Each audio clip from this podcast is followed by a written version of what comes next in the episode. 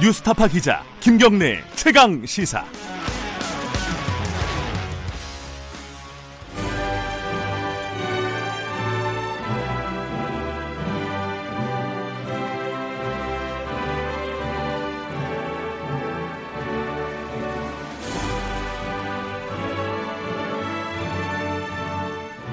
네, 김경래 최강 시사 2부 시작하겠습니다. 금요일 2부는요, 최고의 정치 마련되어 있습니다. 전국의 가장 뜨거운 현안을 여야 의원 대표 두 분과 이야기 나눠보는 시간입니다.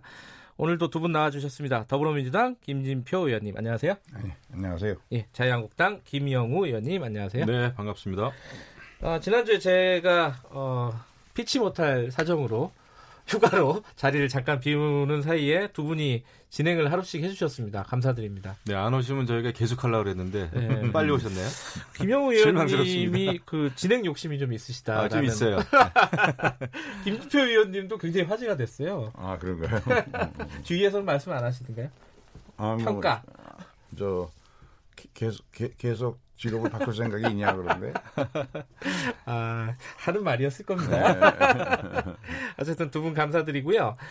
그, 어, 오늘은 사실 일본 얘기 중심으로 이야기를 나눌 거고요. 어, 김진표 의원님은 일본에 다녀오셨잖아요. 그죠? 예, 일본에서 현지 전화 연결하는 것도 제가 다른 방송에서 봤습니다. 네. 오늘 일본 얘기를 주로 할 텐데, 어, 좀 심각한 얘기가 될 것 같습니다. 오늘 이제 상황이, 상황이니만큼. 어쨌든 시작하기 전에 요 잠깐 고지해 드릴게요. 김경래 최강 시사는 유튜브 라이브로 함께 하실 수 있고요. 문자 참여 가능합니다. 두 분 의원님께 질문이 있으시면은 샵 9730 짧은 문자 50원 긴 문자 100원으로 보내주시면 제가 어, 대신 질문해 드리도록 하겠습니다. 스마트폰 애플리케이션, 스마트폰 애플리케이션 콩 이용하시면 무료고요. 일본 얘기부터 잠깐 김준표 의원님께 여쭤볼게요. 네. 어, 강창일 의원님이죠? 같은 당에? 어, 우리가 거지냐? 이렇게 기자들 앞에서, 어, 얘기를 했습니다. 뭐, 니카이 간사장, 자민당 간사장과 만남이 두 번이나 연기가 되고, 더, 어, 만남을 추진할, 어, 용의가 있으시냐 라고 물어보는 질문에 그렇게 대답을 했습니다. 뭔가 굉장히 좀 감정적으로 격앙된 느낌이었습니다. 어떤, 어, 어떤 상황이었어요, 이게? 뭐 외교적으로 보면 결례죠. 그런데 음. 이제 어, 우리 입장에서는 대승적인 차원에서 어, 니카이 간사장 말고도 어, 한일의원연맹의 회장인 그 느카가 의원도 12선의 중진 의원이고 네. 자, 자기 독자적인 계보를 가지고 있는 자민당의 아주 중- 중진이고요. 네. 그리고 이제 자민당 의원들이 상당한 숫자가 포함돼서 모두 10명이 나왔고 저도 개인적으로 소위 니카이파의 핵심 정치인들은 다 만나보고 왔거든요. 네. 그래서 자민당에 대해서 어 일본의 제 정당 대표는 다 만났고 네. 자민당에 대해서도 우리의 메시지를 충분하게 전했으니까 뭐 저희로서 할 일은 했다고 생각합니다만 예, 자민당의 니카이 간사장이 자꾸 이렇게 피했잖아요. 네. 그 피한 이유가 음, 일본 자민당이 지금 음, 내각과 의회직 그 다음에 당직을 교체하는 시기입니다. 음흠. 오늘 막 오늘도 인사 발표하고 또 내일도 하고 이렇게 이렇게 되는 시기여서 어, 모든 중진 의원들이 자기 계파 의원들의 인사에 영향을 미치니까 어, 아베 총리의 방침과 다른 음, 행동, 정치적 행동을 하고 있다라고 인식되는 것에 대한 그런 좀 거북함 이것 때문에 아마 우리를 좀 피한 것 같은데 네. 그렇더라도 외교적으로 만나서 충, 그 자기 소신을 분명히 얘기하는 게 옳은 얘기인데 좀 막 서운한 건 사실이죠. 그 자유한국당 의원님들도 몇 분 가셨어요. 네. 어, 김영 의원님은 어떻게 보셨습니까? 이 상황을. 뭐 우리 김진표 의원님께서 말씀하셨듯이 네. 우리 방일단 의원님들은 뭐 최선을 다하신 것 같습니다. 네. 예, 여야를 떠나서 이것은 뭐 국익을 위한 일이니만큼 아, 물론 뭐 니카이 그 자민당 간사장 면담은 아, 이- 성사되지 않았지만 네. 말씀하신 대로 우리의 뜻은 전달이 됐다고 보고요.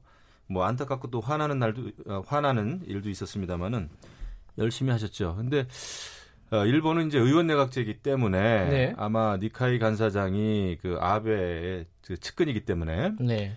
뭐 총리와 그 일본의 그 자민당 아, 집권당은 일심동체죠. 네. 그러니까 아마 아, 니카이 간사장의 그런 그 아, 우리 방일단 아, 면담 회피 이것은 아베 총리의 의중이 담겨 있다고 봐야 됩니다. 음. 아, 그런 면에서는 아, 앞으로 상당히 험난한 길이 예상이 되죠. 아, 그런데 국익을 위해서라면은 이것은 문재인 정부든 아베 총리든 오른손으로 싸우면서도 왼손으로는 악수를 할 수 있어야 됩니다. 예. 예, 그런 면에서 최소한의 외교적인 그 노력을 어, 아베 총리 쪽에서도 했어야 된다 이렇게 봅니다. 근데 음. 이런 것을 에, 너무 노골적으로 속내를 드러낸 게 아닌가라는 차원에서 굉장히 아- 안타깝네요. 김치표 의원님 이게 뭐 이런 사례는 없지 않았어요. 사전에 다 일정을 조율하고 약속을 잡았는데 어, 이렇게 단체로 가- 간 의원 단을 이렇게 바람을 맞추는 아, 경우가 그, 이게 요건은 그것은 아니었습니다. 마이크 조금만 가까이 네. 예, 예. 사전에는 사실 자민당과는 확실한 약속이 되지 않았습니다. 아 그랬어요? 아, 음. 그리고 누카가와 한일연맹 간사장이 자민당을 대표하는 사람이니까 그것으로서 되지 않았느냐. 음, 지금 굉장히 바쁘고 굉장히 미묘한 시기라서 따로 만나기가 좀 그렇다. 네. 그러다가 이제 제가 하루 전에 가가지고 예. 어, 그래도 우리 자, 저, 자민당이 일본의 집권 여당이고 문제 해결의 핵심에 있는데 그- 우리가 방문해서 만나야 될 거 아니냐 이제 강하게 그 가와무라 간사장한테 제가 요청을 했더니 그러면은 네가 이 입장을 고려해서 평소부터 네가 이를 잘 알고 있는 어, 최소 인원만 이제 찾아 만 찾아오면 만나는 식으로 그런 식으로 추진을 하겠다. 음. 그래가지고 우리 10명이 아니라 그중에 4명만 에, 이제 저를 포함해서 가는 거로 이렇게 돼서 그게 그날 오후 5시 했다가 그다음에 그다음 5시에 그 뭐 북한 관련 미사일 무슨 회의가 급하게 소집됐다 이래 가지고 네. 그 다음 날 11시 반으로 미뤘다가 결국은 안, 이제 안 만나고 온 거죠. 그러니까 이렇게 안 만나주는 이유가 의도적으로 피하는 이유가 어, 지금은 한국이랑 대화할 생각이 없다. 이거 노골적으로 얘기하는 거 아닙니까? 뭐 그런 면도 있습니다. 왜냐하면 우리 정부가 어, 수출 규제에 관한 음, 전략물자 사후 관리 문제도 미국 상공부에서도 권하고 해서 그러면 그 문제를 양국의 실무국장 간에 회담을 하자라고 네. 요청을 했는데도 어, 일본 상공부가 거절을 했고요. 네. 또 지금 우리 정부가 어, 원 플러스 원만 고집하는 게 아니라 네. 어, 어떠한 일본 주장에 대해서도 어, 적극적이고 오픈된 마음으로 논의해서 양국 국민이 에, 만족할 수 있는 그런 합의안 만들, 만들 생각이 있다. 네. 일본이 뭐 중재안 요청하면 중재위에 가는 것도 외교적 협상을 해야 중재위에 갈 수 있지 않느냐 네. 하는 식으로 했는데도 아직 협상을 응하지 않고 있습니다. 그런 분위기를 읽은 그러니까 이 간사장이 에, 김영우 의원 말처럼 당- 자기 당 대표인 아베 총리의 방침과 어, 어긋나는 행동을 하기가 부담이 된 거죠. 음, 자유한국당은 지금 어 뭐랄까요? 지금 정부의 어떤 방향이나 이런 대화 노력이라든가 뭐 이런 부분들 어좀 좀 약간 강경 노선이긴 하지만요. 이 자유한국당은 지금 어떻게 입장을 정리하고 계세요? 어, 우리가 뭐 정리한다기보다는 이제 문제를 해결하는 게 중요해요. 네, 일단 원인이 발생됐잖아요. 네. 뭐 길게 봐서는 뭐 우리가 뭐 일제 시대까지 뭐 이야기합니다만은 최근 들어서 이제 문재인 정부 들어서 사실 외교적으로 좀더 어, 대비를 했어야 된다 이렇게 보는 거죠. 지금 네. 좀 만시지탄입니다. 예, 그러니까 이제 위안부 협상 번복이라든지 또 대법원의 그 강제징용 판결 네, 또 이와 관련해서 행정부 어, 문재인 정부죠 정부 차원에서 어, 치밀하지 못했습니다. 이런 상황이 이제 누적이 됐고 그 다음에 결국은 한미일 관계가 전체적으로 느슨해졌어요. 저는 거기에 원인이 있다 보고 특히 한미 관계도 마찬가지고요. 이런 그 한미일 삼각 체제가 어, 느슨해지면서 벌어지는 일이다. 음, 아, 저는 그렇게 봅니다. 지금 사실 아, 미국이 줄기차게 얘기해 왔던 게 한일 관계가 좀 더 협력적으로 협조적으로 어, 돼야 된다라는 말을 여러 가지 했거든요. 예. 그것은 경제뿐만 아니라 외교 안보 면에서 그런데도 불구하고 우리는 어, 반한 감정, 아, 반일 감정이죠. 반일 감정. 또 일본 쪽에서는 또 반한 감정. 이렇게 지금 계속 어, 그 강대 강으로 치닫고 있는 거 아니겠습니까? 그래서 아, 문재인 정부는 제가 아까 말씀드렸지만은 아, 오른손으로는 싸우더라도 왼손으로는 계속해서 어, 외교의 끈을 놓으면 안 된다. 그리고 어제 이제 에, 강경화 어, 외교부 장관이 음, 고노 또 외, 외무상하고 만나서 쥐소미아 아, 연장 거부를 또 시사하지 않았습니까? 네. 그런 것이 이제 에, 또 언론에 대대적으로 이제 보도가 되고 했는데 저는 옳은 방법이라고 생각하지 않아요. 음. 예, 이렇게 가면 예, 답이 없습니다. 결국은 풀어야 되는데 이거 지금 뭐 계속 반일 감정을 어, 음. 우리가 저기 일본에 대해서 비판하기가 어렵게 됩니다. 이렇게 되면은 어? 민주연구원에서는 그 한일 갈등이 내년 총선에 민주당에 유리할 것처럼 이런 또 보고서가 또 발표되지 않았습니까? 네. 이거는 굉장히 정말 패착이죠 우리로서는 이래가지고 어떻게 우리가 아베 아베 총리 보고 어, 당신들 반한 감정을 어, 일본의 국내 정치, 일본의 에, 선거에 이용하려고 아- 하는 거 아니냐라고 우리가 계속해서 비판해 오지 않았습니까? 그럼 문정부도 똑같이 하면은 안 되죠. 이 지금 여러 가지 말씀을 해주셨어요. 아, 이 저기 네. 김진표 의원님 말씀 좀 듣고 진행을 해야 될 것 같아요. 이 여기 예, 예. 어, 뭐, 지소미아 문제에 관해서는, 어, 저도 김영우 의원님 말씀에 어, 공감을 합니다. 왜냐하면, 우리 예천 대표도 같은 이야기를 했지만, 어, 협상 과정에서, 어, 일본의 화이트리스트 제외 움직임에 제동을 걸기 위한 협상 전략으로서는 이야기할 수 있습니다. 네. 하지만 실제로 그 한미일 동맹을 그 강하게 유지하는 것이 한반도에서 가장 중요한 비핵화를 통한 평화 체제 구축이라는 데 있어서 아주 결정적으로 중요한 것이니까 네. 한미일 동맹의 균열을 일으킬서는 안 되겠죠. 그리고 지금 우리가 안보를 위해서 일본으로부터 여러 가지 정보의 도움을 받는 것도 사실이고요. 네. 그런 점에서는 어, 그건 신중을 기해야 할 문제라고 생각하고요. 어, 그 다음에 이제 그,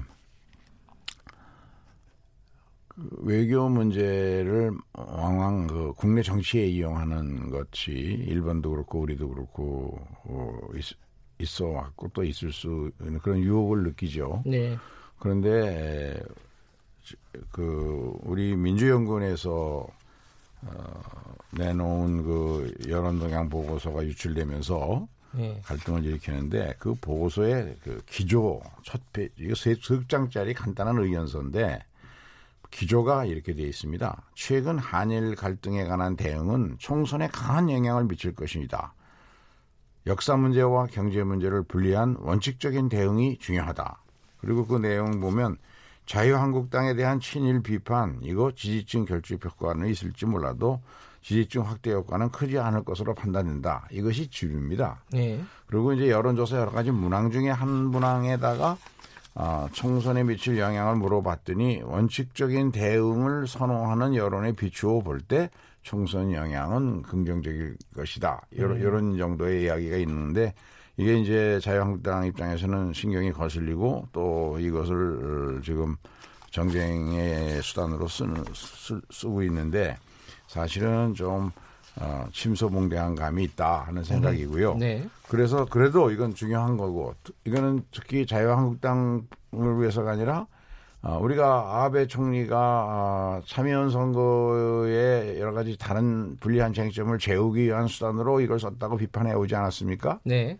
그런 점에서도 이런 식의 이- 이런 시기적으로 좋지 않죠. 음. 네, 그래서 민주연구원에서 어, 어, 철저히 이 담당자를 징계하고 또 앞으로 재발 방지를 해서 경고하겠다고 그랬고 또 당에서도 어, 최고위에서 예천 대표가 주의를 강하게 주고 경고를 했고 민주연구원에서 사과를 했고 그랬으니까 이제 그거로 일단 마무리돼야 할 일이 알겠습니다. 같습니다. 예.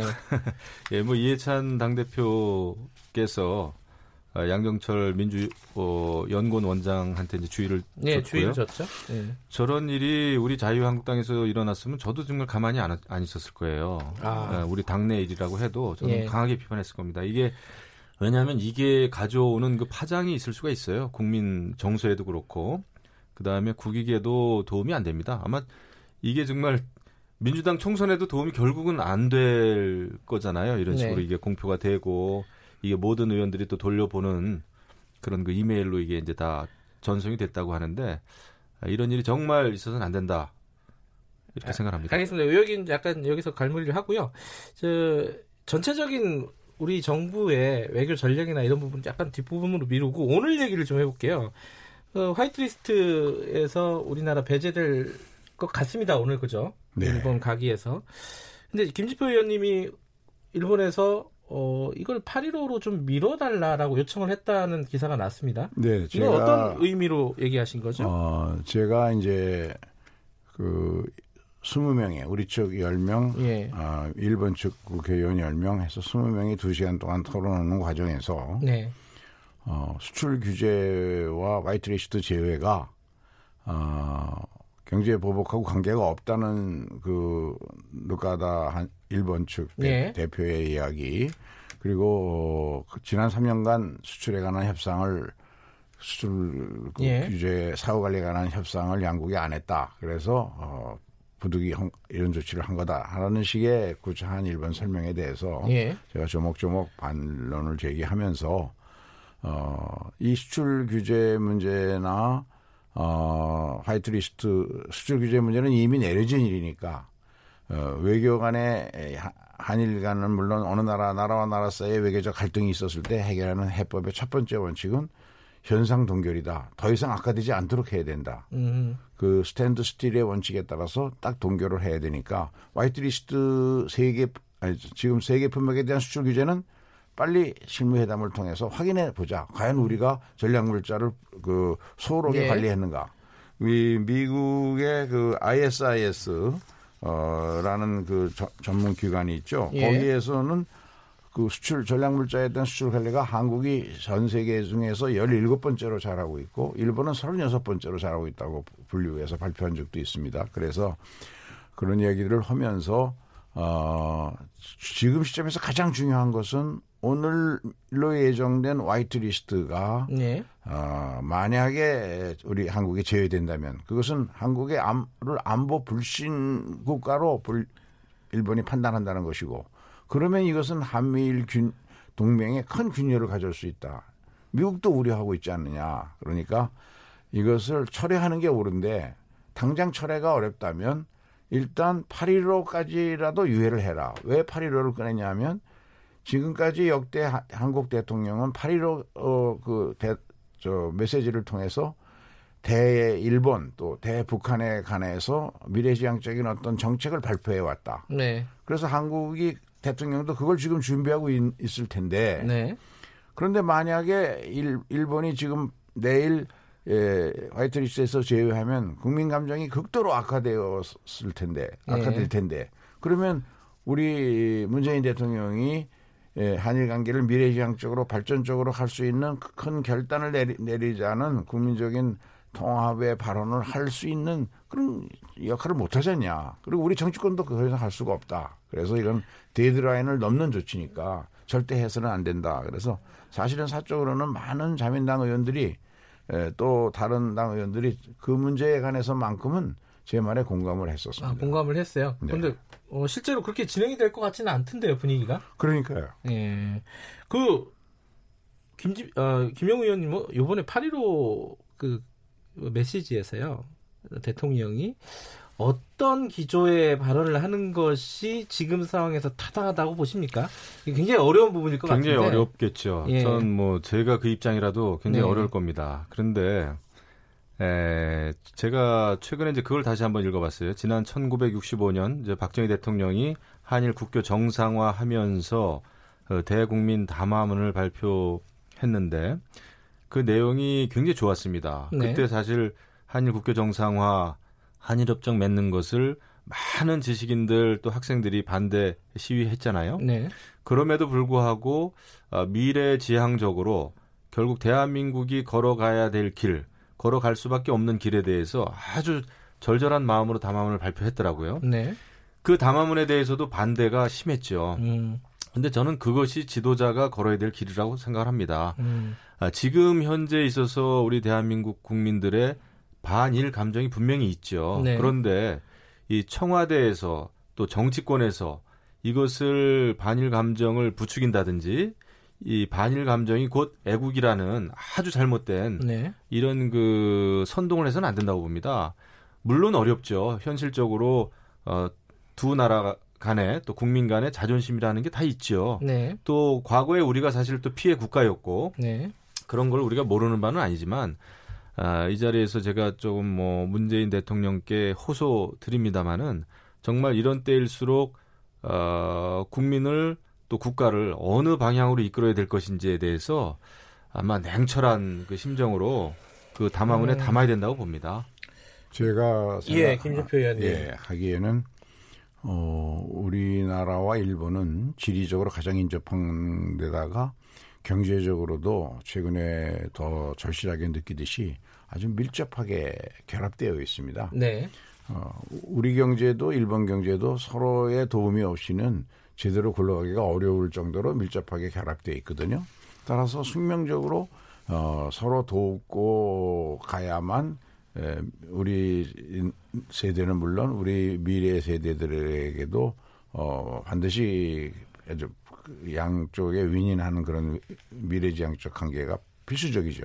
그런데 근데, 불행한 예. 과거가 있었습니다. 예. 그 불행한 과거를 어떻게 에, 그 해결할 거냐 이거는 저는 투 트랙으로 가야 된다고 생각합니다. 예. 불행한 과거는 과거사대로 양쪽이 충분히 대화하고 토론해서 시간을 가지고 하나하나 해결해 나가는데 네. 그것이 미래지향적인 그런 관계에 영향을 주어서는 안 되는데 그 룰이 지금 깨진 것이 아베 정부가 어, 그 징용공 근로 노동자 문제에 대한 대법원 판결을 이유로 경제 보복을 한 거거든요. 네. 그 어제 일본의 어느 정치인은 저한테 그런 얘기를 하더라고요. 야구 경기장에서 일어나는 일을 갖다가 왜 축구 경기장에서 제재를 하냐? 아, 일본 정치인요? 네. 음. 그런 이야기를 하던데 예. 예, 이것은 잘못이죠. 그래서 이 잘못된 거, 어, 그 원인을 이제 일본 사람들은 또 이렇게 얘기합니다.